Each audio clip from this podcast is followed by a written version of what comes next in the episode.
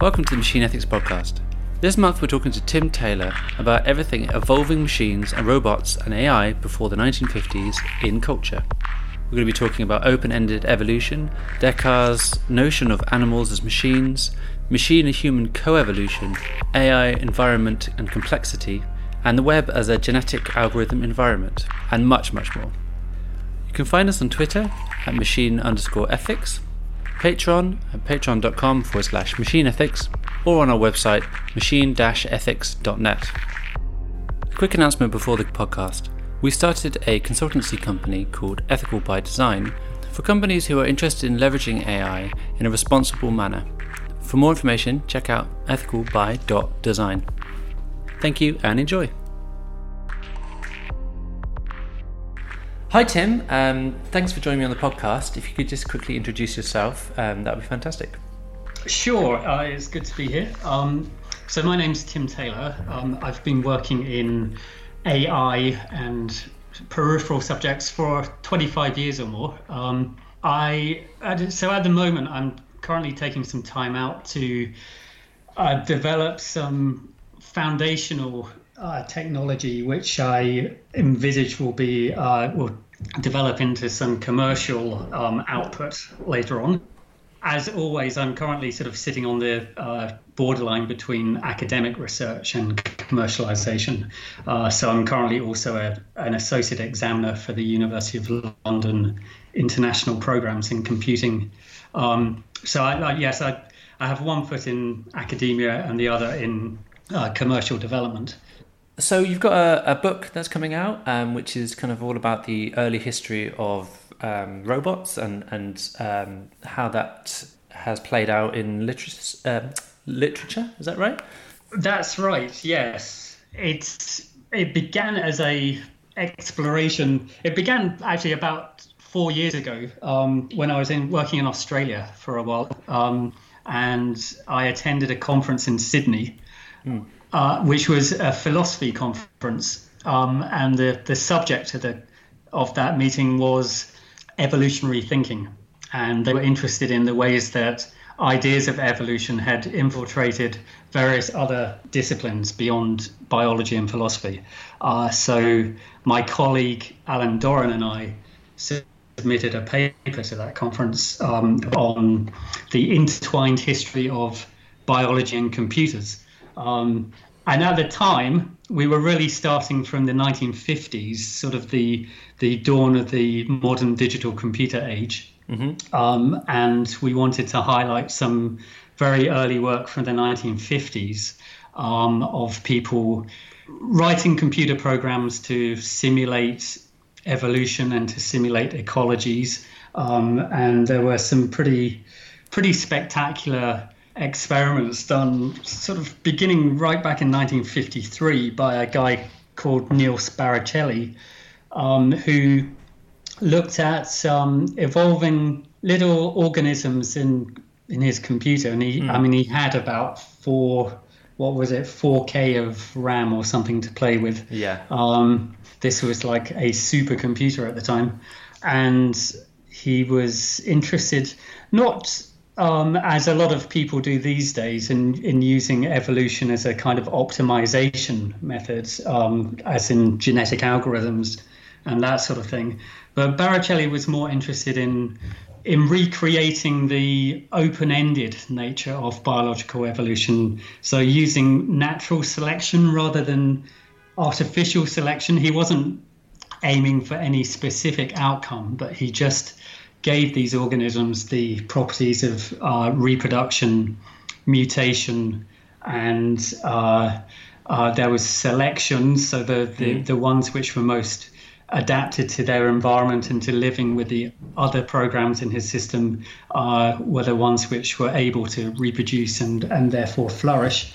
Um, and he saw a lot of interesting phenomena, um, even in this really small system. He saw cooperation and sort of um, the evolution of of organisms which were collections of individual units which were cooperatively uh, reproducing as a as a mass, as it were. Um, And he saw a whole load of of other interesting phenomena. Um, So that was really interesting work, and and it kind of bothers me that that work isn't so well known even now, yeah. um, because this was really one of the, the sort of foundational studies of artificial life. Um, Is this um, pre Conway's Game of Life? Oh yes, yeah. yes, way yeah. before that. Conway's Game of Life was the 1970 around then, right. I think. Yeah. Um, so this was nearly 20 years before. Right. Yes. Yeah. So anyway, um, so that's that's where this all started. We were um, uh, give, giving this paper at this Sydney conference on work from the 1950s. But in the the process of um, of researching that, um, I, I, already had in the back of my mind there was some earlier work, um, not sort of practical implementations, um, but people thinking about this kind of thing, about mm. evolving machines. Even right back to the 1860s, and I, I, knew a little bit about that. So after the conference, we then set to work on a larger paper which would look at the earlier history of these ideas, going back from, from 1950s onwards is fairly well known, but before that is less well known. So we, we set out to document all of that. And then that grew. We, we ended up digging out a lot more than I had originally anticipated. Right. Um, and so that's really where the book has born. This, what was originally going to be a paper in a journal, has now grown into a book, and um, it's now finished. The first draft is finished, and is currently under review with a publisher. So we're hoping it's going to be published later this year. And it's uh, the title is "The Spectre of Self-Reproducing uh, Machines: An Early History of Evolving Machines, or uh, evolving robots, should I say?" That's right. Yes, that's the the current title. Whether yeah. the publishers will want to change it or not um, sure. remains to be seen. But yes, that's what we're going with.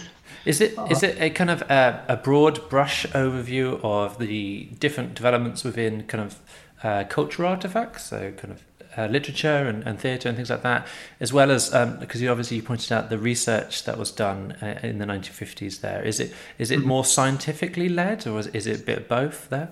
It, it's a bit of both. Um, actually, yes, we I, we do go into detail of the more scientific work from the 40s onwards, 1940s, but. Um, I was really interested in the origin of these ideas, and um, as such, I, am interested in um, sci-fi, so we cover a lot of early American pulp sci-fi from yep. the 1920s onwards. You mentioned theatre. I obviously mention uh, Čapek, um, Rossum's Universal, uh, Universal Robots from the uh, 1920s, yep. uh, which had themes of, of machine reproduction and evolution. Literature from uh, E.M. Forster in 1909. His his sci-fi work, The Machine Stops, also mm-hmm. had um, some mention of or sort of allusions to machine evolution. Um, and then going back uh, to the 1860s and 70s, um, I've very recently come across some work by George Eliot, which um, I hadn't. Uh, yes, that's not even in the draft of our book. Mm. I need to add some to the uh, add a section to our our book about that. So George right. Eliot and various other authors in the uh, in the late 19th century. So yeah, it's uh, I I want to be quite pluralistic about that, and um, I mean I I acknowledge that ideas are often driven. Um, in their exploratory stages is, often, is often not the scientists that are really pushing the ideas forward, mm. but it's um, works of literature and art which are where some of the most interesting ideas originate. So I wanted to cover all of that.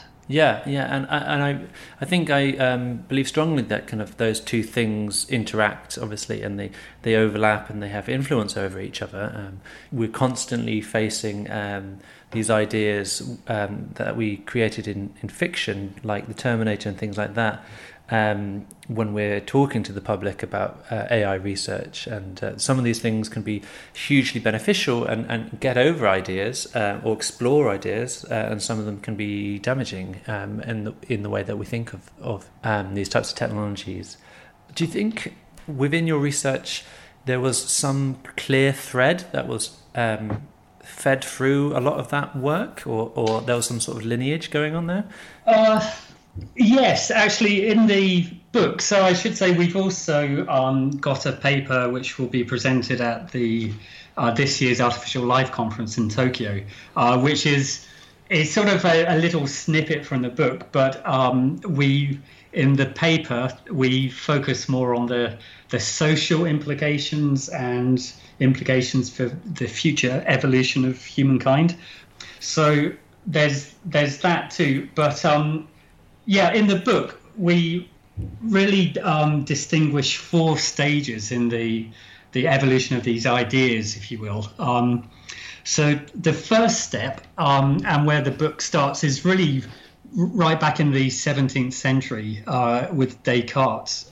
And as people were beginning to digest and think about the consequences of Descartes' views that animals were machines, hmm. um, and it's really in that period, so in the late 1600s, that you start to see people discuss the idea of self reproducing machines. Um, so there's some quotes from like the 1670s um, discussing that, saying, for example, um, you might say that this is paraphrasing a bit a guy called Bernard de Fontenelle. Um, he said something like, you, you might say that animals are machines, but um, if I put a, a dog, a male dog machine and a mm. female dog machine, I um, male and female dog together and leave them for a while, um, eventually you'll get a third little dog being produced. But if you put a two watches side by side, you can leave them all you want, but they're never going to reproduce. So initially, um, the first inklings we see in in writing about self-reproducing machines are, are really an argument, to, sort of an ab, absurdio arg, argument against Descartes' mm. views of animals as machines. Right. But um, as you look further on into the 18th century and beginning of the 19th century, you see people start to refer to self-reproducing machines without necessarily out of hand rejecting the idea as obviously false. Uh, so that's step one, really. Um, the sort of setting into people's minds the idea that animals are machines. Step two was Darwin's uh, introduction of the origin of species, the publication of that in 1859, yep. um, which was obviously sort of foundational to the to the subsequent sort of development of thought of the idea that that machines can not only self reproduce but could also evolve. Right. Um, so that's that's step two. Do, uh, do, you uh, have to make a distinction that um, animals aren't machines at this point, or or are we? Do you have kind of a, a singular belief that everything is uh, mathematical and that therefore we are machines? Do you have a stance on that sort of thing? Well, um, I mean, do you agree with uh, Descartes in, in that way? Um, well, I guess you would. I, I would say I'm a materialist in mm. that I do not think there's anything sort of. I, I don't believe that there is a a separate world of consciousness and sentience that Descartes believed. Descartes reserved that for humans. He thought humans right. were the were distinguished amongst all animals and having this sort of um, sentient realm um, on top of all the mechanical aspects of the body. Um, so I don't believe there's something extra, mm. but at the same time, um, I acknowledge that we know very little about the nature of consciousness. Uh, so that's a, a yeah. huge sort of chasm in scientific understanding um, sure. of of intelligence at the moment. Yep. And yeah, yeah, there's uh, there's some really interesting work going on in neural correlates to consciousness, and so what what changes in neurons in someone's brain um, are associated with various different perceptions and um, uh, conscious sensations, but th- that as uh, as sort of um, impressive as that work is, it's never going to explain why. It's showing there's a correlation, but yeah. um, we we don't really understand why it is that that the sorts of things that human brains are produce consciousness, whereas um, computers presumably don't. But obviously, not knowing what consciousness is, uh, we can't say whether a computer does or not. Uh, mm, yeah. So uh, to pull that uh, question out on you, but you know, this is the kind of podcast for that. So. Um, sure. So yeah, I, I think, um, but but that aside, um, mm. I, it doesn't really come into. It, it's not sort of a, a, a, main thread of what I'm discussing in this book because that's yeah. really about the evolution of adaptive behavior um, and robots or machines or um, organisms that are, are able to behave appropriately in their environment. Uh, so I, am not really, I don't concern myself too much with that particular question of, of consciousness you can yeah there's a uh, that, that, opens up a whole new warren hole of, of problems that i, sure, I choose sure. to ignore this works so you mentioned the the um, popularization of the kind of the evolutionary notion that was um, published uh, at the time um, do you yes. want to continue from there Sure, yeah. So after Darwin's Origin of Species was published yep. in 1859, so the next step was really the um, putting together these two ideas that animals are machines or machines are animals, and that animals can evolve, therefore machines can evolve. Right. And this really happened very quickly um, in the 1860s after the publication of The Origin of Species. And um, so, what was really happening at that time in the, the mid 19th century, uh, in addition to the new ideas about evolution uh, from Darwin and Wallace and others, um, obviously this was coming at the end of the Industrial Revolution in Britain. And so there were already, uh, before the origin of species appeared, there are people were already witnessing in their day to day lives the ever increasing complexity of machines around them. Mm. And so people were already worried in the early 19th century, um, 1840s, around then, about where this was taking us. Were all these machines getting um, more and more complicated every day? What's going to be the, the ultimate result of that? So, uh, Benjamin Disraeli had a, a mm. great quote about this. So, um, as well as being prime minister, he yeah. was uh, he was an author, um, and uh, he wrote a novel in 1844 called Coningsby, um, which was set in sort of uh, the industrial revolution landscape of Britain. And there's a great passage in there where uh, the uh, one of the characters has arrived in Manchester um, and looking at the factories and machines around him, the narrator says, And why should one say that the machine does not live? It breathes, it moves, and has it not a voice? And yet, the mystery of mysteries is to view machines making machines, a spectacle, a spectacle that fills the mind with curious and even awful speculation.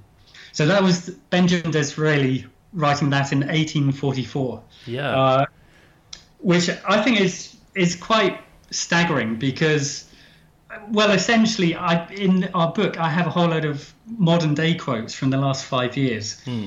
um, which are saying pretty much the same thing. I mean, that quote from 1844 could be a contemporary quote, and no one would bat an eyelid. But um, so that's really what the the book and the paper are all about. Um, really trying to uh, publicize the idea that all these debates about AI and um, the singularity and AGI that are going on at the moment um, are really part of a debate that's been going on for a very long time. Yes, yeah, and and like you say, it really does resonate. Um, those sorts of ideas with um, how we've been talking about AIs in the last, um, you know, seven years or so. Do you think that there's um, something about that debate that, um, that was there any crescendo to your work that you found at the time? Was there any like re- resolution uh, resolutions or, yes or anything that came out which we might be able to take forward uh, today? You know. uh, that's a really interesting idea um, or question. Um, it kind of actually what what the, our research has shown is that the, it comes in um, in waves. Interest mm. in this idea. Right. So there will be various periods where there's quite a lot written, and ideas being bounced off uh, uh, other ideas. Yep. And then it kind of dies away for a bit, and then comes back, and then dies away for a bit. So the 1860s and 70s, there was quite a lot going on, and it sort of died out a little bit. There was work in other sort of related topics to, to AI and uh, machine evolution, but not specifically about machines evolving and reproducing. Yep. Uh, then it kind of came back again in the 1920s with American pulp science fiction and also some scientific speculations in the 20s and 30s and 40s. Um, then things went a little quiet. Then there was a huge amount of work in the 1950s with people really starting to um, do the first fundamental work on sort of scientific understanding of what it is to what is required to build a self-reproducing machine. So mm. John von Neumann um, uh, was really the, the pioneer of the theory of self-reproducing machines in the uh, late 1940s, early 50s. Yep. And then in, in the 50s, we start to see the first um, implementations of self-reproducing machines in software with Nils Barricelli, who I mentioned earlier, and also some simple hardware self-reproducing um, systems uh, by people like Lionel Penrose, who is Roger Penrose's father. Um, and others in the 1950s. Mm. So there was a lot of work in the 50s, but then, yeah, it kind of went a bit quiet again in the 60s and 70s, revived in the 80s. It's currently out of fashion because all these other topics of AI are um, in the media these days. Um, but the idea of self-reproducing machines and and sort of really autonomously evolving machines is not really in center focus, but I, I think it is um, going to come back again soon um, as people realize the profound potential of that kind of technology, and also the fact that actually there's no theoretical barriers to building a self-reproducing machine, like a real physical self-reproducing machine. It's all the barriers are economic and technical, but there's nothing theoretical to say you sh- mm. shouldn't be able to build one. So yeah, it's interesting. It, it comes in waves, and so there, there there isn't really any culmination. I mean, in our paper we're presenting in Tokyo this year, we um, I sort of discern various themes that um, are present in a lot of these works yeah. about the uh, intelligent machines, the impacts and implications of machine evolution on human society, and the implications for human evolution. Mm-hmm. Uh, so there are certainly themes you can discern, but um, but yeah, it, it, seems there's no real culmination. It, it, comes in waves and then dies down and then comes yeah. back. Mm-hmm. Yeah, interesting. It, it's interesting to me because it seems like a an idea which is almost um, part and parcel of having artificial intelligence, having uh, generalized artificial intelligence or artificial intelligence that has a higher degree of of gener- generality, generality, generality. Mm-hmm. Is that a word? Um, generality. Generality. um, I can't speak very well. Um, so it's it's interesting that it hasn't been a main focus really of recent that we have uh, maybe in been discovering in, in cultural artifacts that the possibility of creating something that can reproduce on its mm-hmm. own mm-hmm. is um, a very interesting aspect of that design and, and mm-hmm. what are the limits of that. Is there some uh, really interesting examples from your uh, research of kind of the limits of some of that uh, at the time?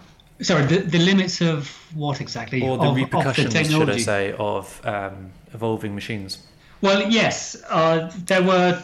I mean, so a lot of the, these people in the sort of 1860s to 1940s did talk about what all of this would mean for, for humanity, and um, and yeah, this this was very much in science fiction and other literature as well as um, scientists themselves. Um, so one of the things was that well, so the question, what is the ultimate end point of all of this of machines mm. becoming more and more complicated and getting more and more autonomous and machines making machines so already most machines that you look at if you look at all the components they've also been produced by machines and it's a, a it's an ever more autonomous process of machines making machines um, so where is all of this going and I mean, most people who have thought about this in the past foresaw at least the possibility that the human race would ultimately be overtaken by intelligent machinery. Um, now, that sounds like a sort of scare story, um, a tall mm. order, but um, yeah. if you think about it, um, let's take Samuel Butler, who uh, was one of the first people to talk about this back in the 1860s. He said, well, um, what would we have to do to stop machines becoming more and more intelligent and ultimately um, taking over control from us? He said, "Well, the only way to do that is to is to forsake technology altogether and to have nothing to do with it and to go back to a, a simpler lifestyle, more at one with nature." Um, and he said obviously, if you think that's impossible and there's no way we could do that, then the machines yeah. have already won. Um, and that was uh, essentially, even back in 1860, uh, he thought that technology had already progressed to the stage where we were um, totally reliant on it to the to the level where it was inconceivable that we could just suddenly reject all technology and, and go back to a simpler lifestyle. Mm. Um, and so he he also um, looked at various kinds of progression for our machines relying on humans to to build their offspring, but um, that process becoming more and more autonomous and less uh, needy on the humans. Uh, so another question is, what will happen when machines become more uh, intelligent? How will they treat humans? So mm. uh, Butler and others have thought, well, as long as they rely on us for um, some aspects of their reproduction and general maintenance, then they're likely to treat us um, well, and in yep. fact, maybe even better than uh, might be a better state of living than we have at the moment. But ultimately, um, if we go down that path, there isn't any guarantee that these would not eventually become completely autonomous and uh, have no need for humans. And at that stage, all bets are off as to um, what happens to uh, to the poor old human race. So that's that's one um, line of, of yeah. reasoning. And, and that's a reasoning that you found quite, I mean, it seems like a long time ago, but I mean, it's only 150 years or so ago. That's, mm-hmm. but that's, that's a, still a very um, current idea.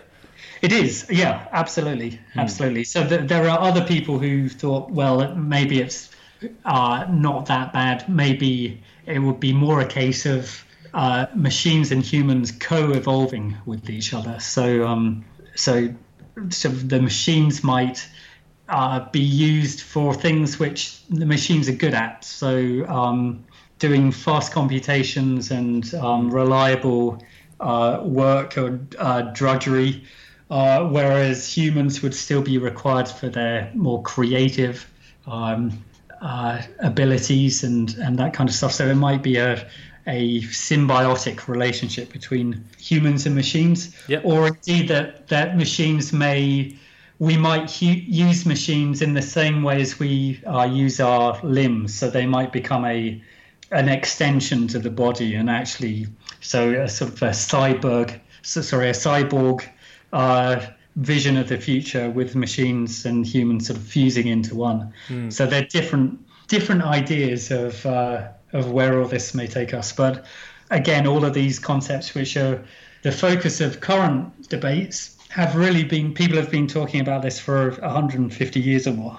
Yes, Um, which is uh, super interesting. Um, if obviously um, go read the book when it's out, is there is there um, some things that you would urge people to maybe look at if they were interested in in having kind of a broad overview or, or really interesting um, insight into how people were thinking at the time, maybe what books they should read or, or what things they should look at? Uh, yes. Well, uh, so there's the um, the paper that we're presenting in Tokyo is is online already, so people can download that. Um. But actually, I have just set up an announcement list um, for information regarding the book and the paper and these sorts of um, these sorts of issues. So if anyone is interested, um, you can go to my webpage, which is just timt.co, so T-I-M-T.co, um, and you'll find a link there to yep. an announcement list. You can sign up, and I shall be posting information about the book when um, the publication details are out. Um, I shall post a link to the Tokyo paper um, and any other related information. So that would be the thing to do. Also, um, my Twitter account, I, I, tweet about these things. So my Twitter account is at Dr. Tim T. That's D R T I M T. Great. So, so you said that you were um, you were also creating um, products or services which use these sorts of technology. Um, mm-hmm. Has any of this research kind of informed the way you're going forward with the, those companies? Um, yes, yes and no. I mean, the, the the company. So the things that I'm most interested in um, for commercial, sort of long-term commercial exploitation, mm-hmm. are the ideas of open-ended evolution. So that is um, having an evolutionary process either on, on computer or um, with robots in of some form or other, which has the power to continually create new and creative uh, new sorry a lot of repetition there um, new and creative they're, they're, they're the buzzwords um, yeah. Adaptations and sure. new species in an ongoing manner so in a, new and creative manner. New, new and yes. yeah. Yes, that's yes, absolutely yes. So people who've tried to to do evolutionary systems on computers up to now generally tend to find that you might get a little bit of um, of interesting evolutionary activity at the beginning, but then things just tend to settle down into a, a more or less stable state. Um, so there's a lot of work at the moment in in the idea of open-ended evolution. Um, how do we create systems which continually um, find new solutions to problems, become more complicated, and do so? For, if you left it running for a year or ten years, it would it would continue to to produce new things. So that's one thing, open-ended yep. evolution. The other idea is um, true autonomy. So um, which I believe you get to. There's a company called True Autonomy, isn't there? But uh, it's yeah, nothing, yeah. nothing to do with that. Um, most work which is calls itself autonomous robots these days is basically a computer programmer designing a control system to, to allow the robot to behave um, independently. Um, but the kind of autonomy I'm interested in comes about through evolution and natural selection, where every aspect of the robot's design, um, control structure, and behavior has come about through natural selection. So it's been through the filter of natural selection, and the the goal um, is to promote that organism's reproduction and continued evolutionary success. So um, I believe that evolution is is really the path to true autonomy of agents having drives and desires for themselves mm. rather than these things being sort of programmed in artificially as as concepts given to it by the by the programmer. Yeah. Um, so I'm interested in yeah um, in true autonomy, as it were, um, and open-ended evolution. So those are the the technical ideas I'm working on. Um, all this work on the early history, obviously it relates to it. I mean, in terms of technical details, um, not so much, but in terms of the general ideas, uh, it, it's very much related. Yes. Yes. Yeah. Yeah. Um, and if you don't mind, because I, I would love to dig into that some more, but we can do it briefly. Um, otherwise, we'll we'll dive into a kind of a second uh, podcast length um, at that rate. With when you're talking about um, open-ended autonomy or, or uh, uh evolution, um, mm-hmm. Is part of the equation there um, increasing the complexity of the environment itself? Um, because obviously, when you can, I think a lot of the people listening to the podcast will have some familiarity with Conway's Game of Life or kind of simple autonomous, uh, so right. systems which um, have a limited um, environment in which to play in, mm-hmm. but ex- but exhibit some interesting um, behavior. Um, but I'm guessing you're talking about maybe taking a similar environment as a starting point, but increasing both the complexity of the environment and in line probably with the complexity of the developing um, genealogy of the computer program. Mm-hmm. Is that somewhat? Yeah, absolutely. That's a really good point. Uh, the complexity of the environment is a very uh, important issue.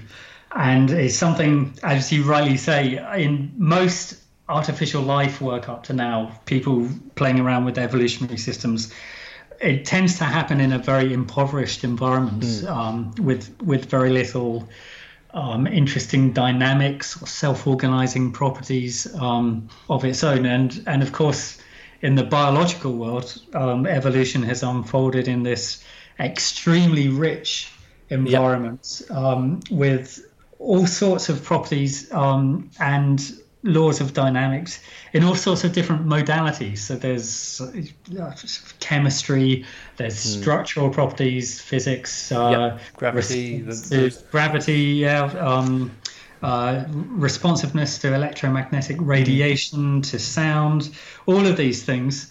Um, and so, yeah, I think having a a complex environment is very much a key aspect to this and something that has been missing in, in a, most previous research. Mm. But then the question becomes um, how do your evolving robots, agents, digital agents, come to uh, be able to use that complexity? If you've not given it to them from the beginning, how mm. do they discover these different these different properties that are available to them in the environment?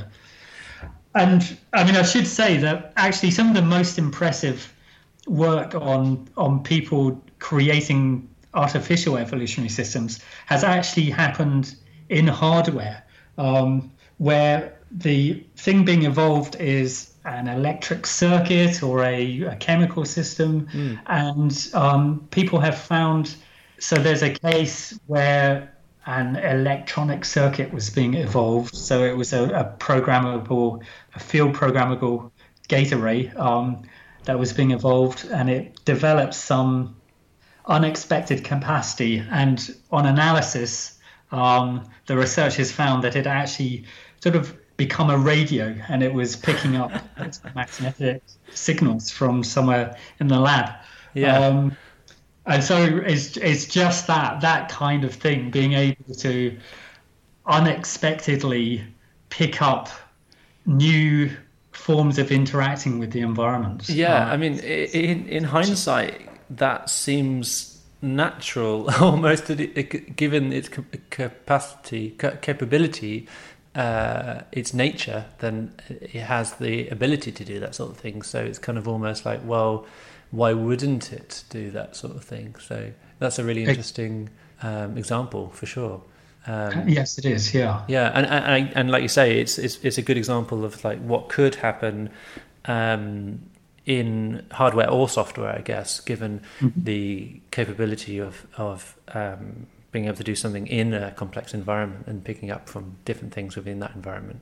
Sure. Yes. Yeah. And so with with software, um, I'm in in uh, using the web as an environment, so having mm. agents um, not only sort of living on the web and maybe living on the client side and hopping around different computers, but also using the, the rich information on the web. So that that would be the analogy to a um, a really complex physical environment, having all this information on the web, but having the agents able to to discover that and find new sources of information that are useful to it. Um, so that's one way. Another way would be to have a a virtual world where people interact with it, and so that introduce novelty in that way. And maybe you could even have it open so that people can design different aspects of the environment. So it's a continually um, uh, it's an open and continually evolving environment in that way. So yeah, there, there are lots of possibilities in software too. Mm-hmm. Um, so we're getting towards the end now. Um, I was wondering, there's a question I always ask my interviewees uh, concerning um, AI um, and the future, and that, that's what are you excited about within this area of technology, and what are you somewhat afraid of or pessimistic about? Aha, okay. uh, well, what am I excited about? I think I've uh, I've just been talking about that. It's it's really this. Um, I, for me, evolution hmm. um, mm. is is a great uh, tool that has been popular. It's sort of um, the limelight is is firmly on neural networks and uh, and all of that kind of stuff at the moment. But I, I think um, people are already coming back to the idea of evolution as a tool for for these things that we've just been talking about, autonomy and um, and ongoing creativity. So yeah, those are the things that I'm really excited about, and think they're going to be some big advances um, in those areas in the next five years or so. Um, in terms of what am I worried about, um, am I really worried about any of these things I've been talking about in the book? Um, it's kind of it's, it's easy to be skeptical about people talking about the world being taken over by self-reproducing machines, and um, it's mm. certainly true that nothing that these people in the 1860s onwards were, were thinking of about sort of um, large scale machines that can reproduce and evolve. None of that has happened yet.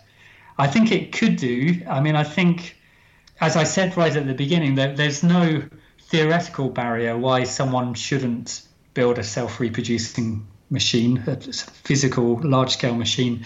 And in fact, there are huge economic um, advantages. There are also massive environmental consequences which would need to be dealt with properly. Um, but if you think about it, if you built a self reproducing machine, you would only ever have to build one of them. Yes. And then it would reproduce.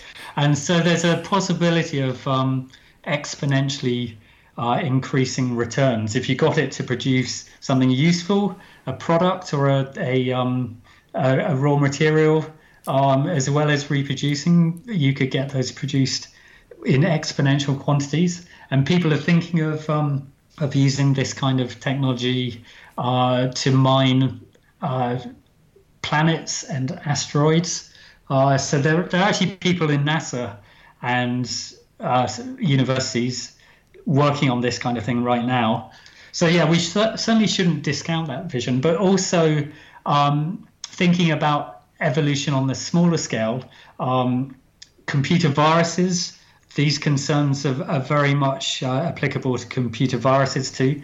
And mm. particularly now that you're starting to see viruses like the Stuxnet virus from a few years ago, yep. which are having effects in the real world. So they're, they're causing real world damage on physical systems by um, malicious um, implementation or sort of manipulation of control systems in nuclear reactors or, or whatever. Yeah. So I think that's it, these ideas and concerns about the how to limit um, evolution of self-reproducing machines are, are, very relevant to software evolution and also um, nanobots and molecular machines and artificial bacteria, synthetic biology, all of these things are alternative media for implementing self reproducing machines. So I think it's very easy to think, oh, yeah, that's a nice idea, but it's not really applicable. It's not really going to happen. But mm. um, actually,